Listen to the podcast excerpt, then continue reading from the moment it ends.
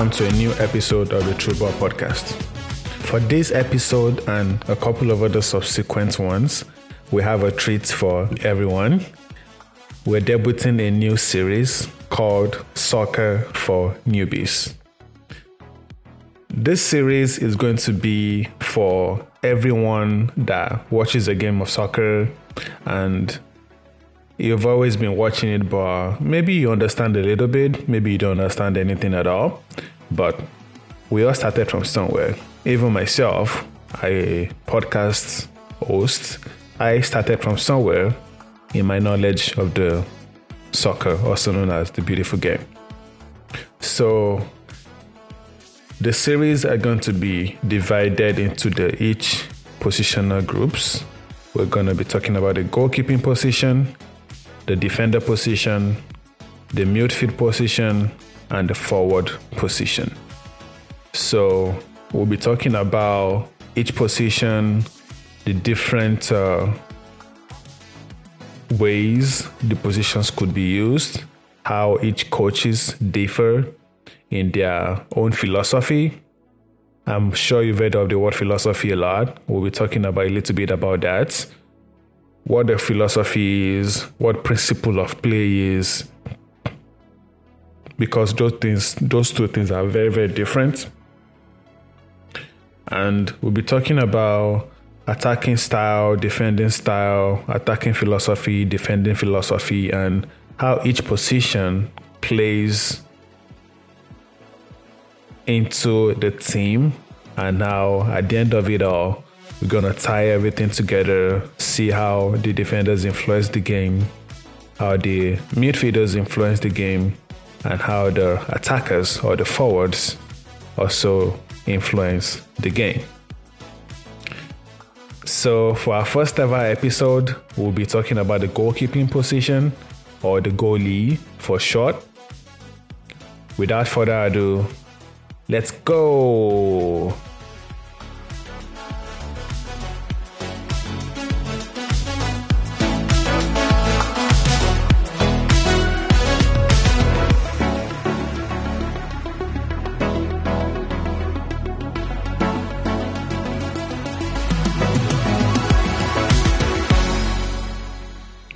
For the goalie position, it is broadly divided into two major categories. We have the traditional st- shot stopper, and we also have the ball playing goalkeeper slash sweeper keeper. To start with the traditional st- shot stopper, as the name implies, is primarily responsible for replaying shots on goal from the opposition. That is all he has to worry about. That's what he's been employed for, what he's being paid for. So usually goalies of this caliber, they're usually really, really good at stopping one-on-ones and also commanding the six yard box, which is the area around the goal, around the goal. So they're exceedingly good at shopping, shot stopping. They have really, really high save percentages, which is the percentage of the shots that they face that did not result in a goal. So the higher the save percentage, the higher rated the goalie tends to be. This goalie, you could also say that they are mostly found in defensive teams. These are teams that their bread and butter is sitting back in front of their goal line, condensing the space in front of their goal line, forcing oppositions to go wide and go around rather than go through them. And while this is mostly found in defensive teams, attacking teams also sometimes employ these tactics if they're trying to see out a win, if they're trying to grind out a result, because everybody needs to do that every once in a while. And if they're just trying to frustrate a more superior opposition, because even high caliber teams tend to meet teams that are even more better than them on occasion. So a traditional shot stopper is not concerned about playing out from the back. When it comes to goal kicks, he's going to off it up the field, probably to a target man, which could be a midfielder or a forward. They knock it down and then they start attacking from the other end of the pitch. So the traditional shot stopper, when it comes to goalies, when it comes to beating up attacks, the risk is much, much farther away from them because they are not particularly skilled at uh, playing out from the back and withstanding opposition pressure and really being really, really good at short and medium length passes to beat the opposition press. Notable examples of this type of shot stopper, which I think the most famous one is Jan Oblak of Atletico de Madrid, Thibaut Courtois of Real Madrid, David De Gea of formerly of Manchester United. So these three goalkeepers, they have been very, very highly regarded when it comes to being the position of a traditional shot stopper. They have exceedingly high save percentages. David Gea, formerly Manchester United, at a particular time in his career, he was being primarily responsible at multiple seasons for keeping Manchester United, helping Manchester United secure the UEFA Champions League spot. Yeah, and Oblak, his name, his name goes without mention because Atletico de Madrid, although they're a top top team in the Spanish La Liga, Atletico de Madrid are legendarily known for their defensive tactics, which isn't to say they are boring to watch. They're exceedingly fun to watch. They score a lot of goals, which most people wouldn't expect for a defensive team, but when it comes to the big matches, Atletico de Madrid will be very, very happy to sit in front of their in front of their own box and spring dev- devastating counter attacks. So Jan Oblak of Atletico de Madrid, exceedingly known for being a highly, highly regarded shot stopper, and also Thibaut Courtois of Real Madrid as well enough has been known about him. He has been highly influential in several UEFA Champions League final matches for Real Madrid. Most recently in the, uh, the Champions League of the two seasons ago, where Real Madrid won, he was very influential in pulling out some notable saves to help his team progress through the knockout stages.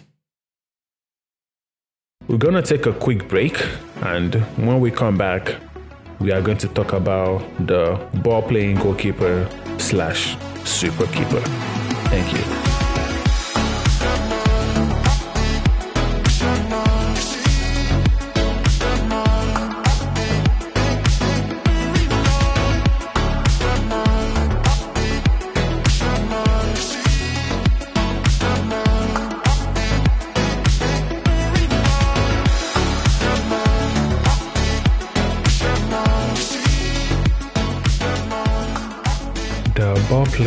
Goalkeeper, as the name implies, this is the type of goalkeeper that, uh, in addition to being a very highly capable shot stopper and protecting the goal, also needs to be highly capable in building up attack for his team, recycling possession, and also sweeping up dangerous counter-attacking balls that have made their way over the back of his defense. As we can see by this example description alone, we see three major tasks that a ball playing goalkeeper needs to be very adept at. Starting with the being sweeping over dangerous balls that have gone over the back of his opposition of his own defense. This is referred to as the sweeping role. In modern day football now that we are, teams tend to press as close to the opposition goal as possible. So that facilitates in the covering of possession in dangerous areas which can also lead to the of higher quality chances. Disadvantage to this modus of modus operandi is that teams are usually sacrificing a lot of space behind their own opposition defense. The two key ways where team try to negate this advantage is number one through training of their center backs to being really, really adept at catching out opposition players using what we call the offside trap. The other skill is using the goalkeeper, who more often than not has a much higher starting position from his goal line, and using them to sweep up dangerous balls when such a time as the opposition team managed to beat the offside trap, as the saying goes. So if the opposition team manages to beat the offside trap, the goalkeeper comes racing out of his goal area to no either number one completely clear the ball upfield to a safer area or number two for more adept goalkeepers of this type they secure the ball they recycle position and sometimes this tends to lead to a more higher quality chance for their own team this is the role of a sweeper keeper. The second role that we described was the role of being highly capable of being the base at which the attack of their own team is started. As we said earlier, teams tend to favor a lot of attacking as close to the opposition team as possible. And uh, disadvantage of this for the team with the possession is that uh, they usually have very, very little amount of space to work with to beat the opposition press. And the number one, well, the two primarily key positions that are very, very crucial is the role of the center back and the role of the goalkeeper. We'll focus on the goalkeeper for now. The goalkeeper needs to be very, very adept at short and medium length passes, and when the occasion calls for it, longer length passes.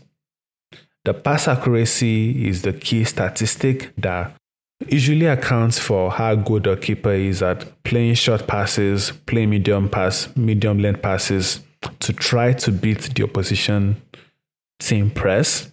And this, if and when a team successfully beats the press, there's usually acres of space left to be exploited of the opposition team. But without a goalkeeper that is really, really adept at short passes, short length passes, and medium length passes with a very, very high passing accuracy, passing accuracy of less than 85% and above is usually really, really high of, of, of a statistic that shows that a goalkeeper is really adept at this type of passes. So being able to really withstand tons and tons of opposition pressure, be very, very calm under pressure, and also execute pinpoint passes with very, very high levels of precision. It's one of the skill sets that uh, ball playing goalkeepers are really, really excel at. And uh, the last skill, which would be recycling possession, usually when if a team manages to, let's say they have been in possession for a long time, but the opposition team go on a pressing trigger and they force the team with the possession to go all the way back to the goalkeeper. This necessarily this necessarily isn't a bad thing because if the opposition team are pressing from a particular angle and the goalkeeper receives the ball, they can usually, with great efficiency, redirect the pass to another angle that isn't that isn't suffering from from as much intense press, and that can also lead to the creation of a high quality chance. So recycling possession, building possession in the first place, and uh, being a very effective sweeper keeper is one of the top top skills of a ball playing goalkeeper slash a sweeper keeper goalkeeper. This is seen as the next developmental cycle of the goalkeeper. Usually in the early 2000s to the early 2010s, this was a period where the traditional shot stopper was the predominant type of the goalkeeper. But throughout the mid 2010s to up until now, the ball playing goalkeeper is the new standard for high quality teams. Although some high quality teams still favor a traditional stopper esque type of goalkeeper, but they still have some notable qualities in the ball playing department. Maybe they're not as notable as the traditional shot stopping duties, but there's still some notable skills that they're not completely bereft of the skills either. So this is mostly for high quality teams. They're usually going after high quality boss ball playing goalkeepers because they are traditionally very, very good at shot stopping, but they are also exceptional at building up of possession. Some notable names include uh, Manuel of FC Bayern Munich. Uh, this could be seen as the goalkeeper that led to the rise of this type of the ball playing goalkeeper. Manuel Neuer under Pep Guardiola and Bayern Munich at the time was simply excellent. It was unpressable. It was literally seen as another outfield player. It was used as another outfield player in this accord, plus his goalkeeping duties, and he's the benchmark for how good a ball playing goalkeeper should be. Some other notable names is Ederson of Manchester City, Alisson of Liverpool, and uh, Marc Andre Ter of FC Barcelona. Although these are the main classifications of the goalkeepers, each coach plays football differently. So they place different values on the traditional shot stopping or the ball playing goalkeeper. So even among these two main classifications, there are still some variations that we can see based on each coaching preference, each team preference, each league preference. So different variations. So this is while this can be seen as a broad classification, there are other sub other sub classifications that are also available under these two main classifications as well. And uh, but knowing to these two broad classifications, it will be very very easier to identify the other sub classification and you can say oh this goalkeeper yeah he does this this way but it can still be traced back to this. But so the knowledge of these two broad classifications will really really help in uh, deepening the knowledge of the tactics deepening the knowledge of football thank you so much everyone for listening to another episode of the true ball podcast we're truly grateful for spending time with us and using a portion of your time to listen to this episode. Uh, we apologize for the small hiatus we have. We had some life happened, as they say, but we are truly back now and we'll be producing more consistent episodes moving forward. We're truly grateful for remaining with us we uh, we truly appreciate your loyalty and we promise to reward your loyalty by more consistent episodes in the future. And we're very, very happy to say that we have a very, very good companion to this podcast episode series. We wrote a book, we released a book about the evolution of soccer tactics throughout the entire world. We focus on each continent we mentioned some notable managers, some notable players that have played the beautiful game and have that have pushed the boundaries of knowledge or tactics in general, starting from the famous WM formation to the tiki taka of the Spanish Revolution, and now to attacking the half space that we currently have now. For more knowledge, for more, for also an in depth review, the book is available on Amazon.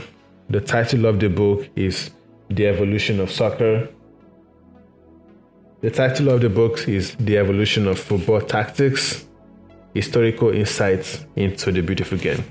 It is available on Amazon and please buy it, read it, and I'm exceedingly sure it will be uh, very, very good to have on your shelf and it will also help into deepening the knowledge of tactics as we go further on during this series.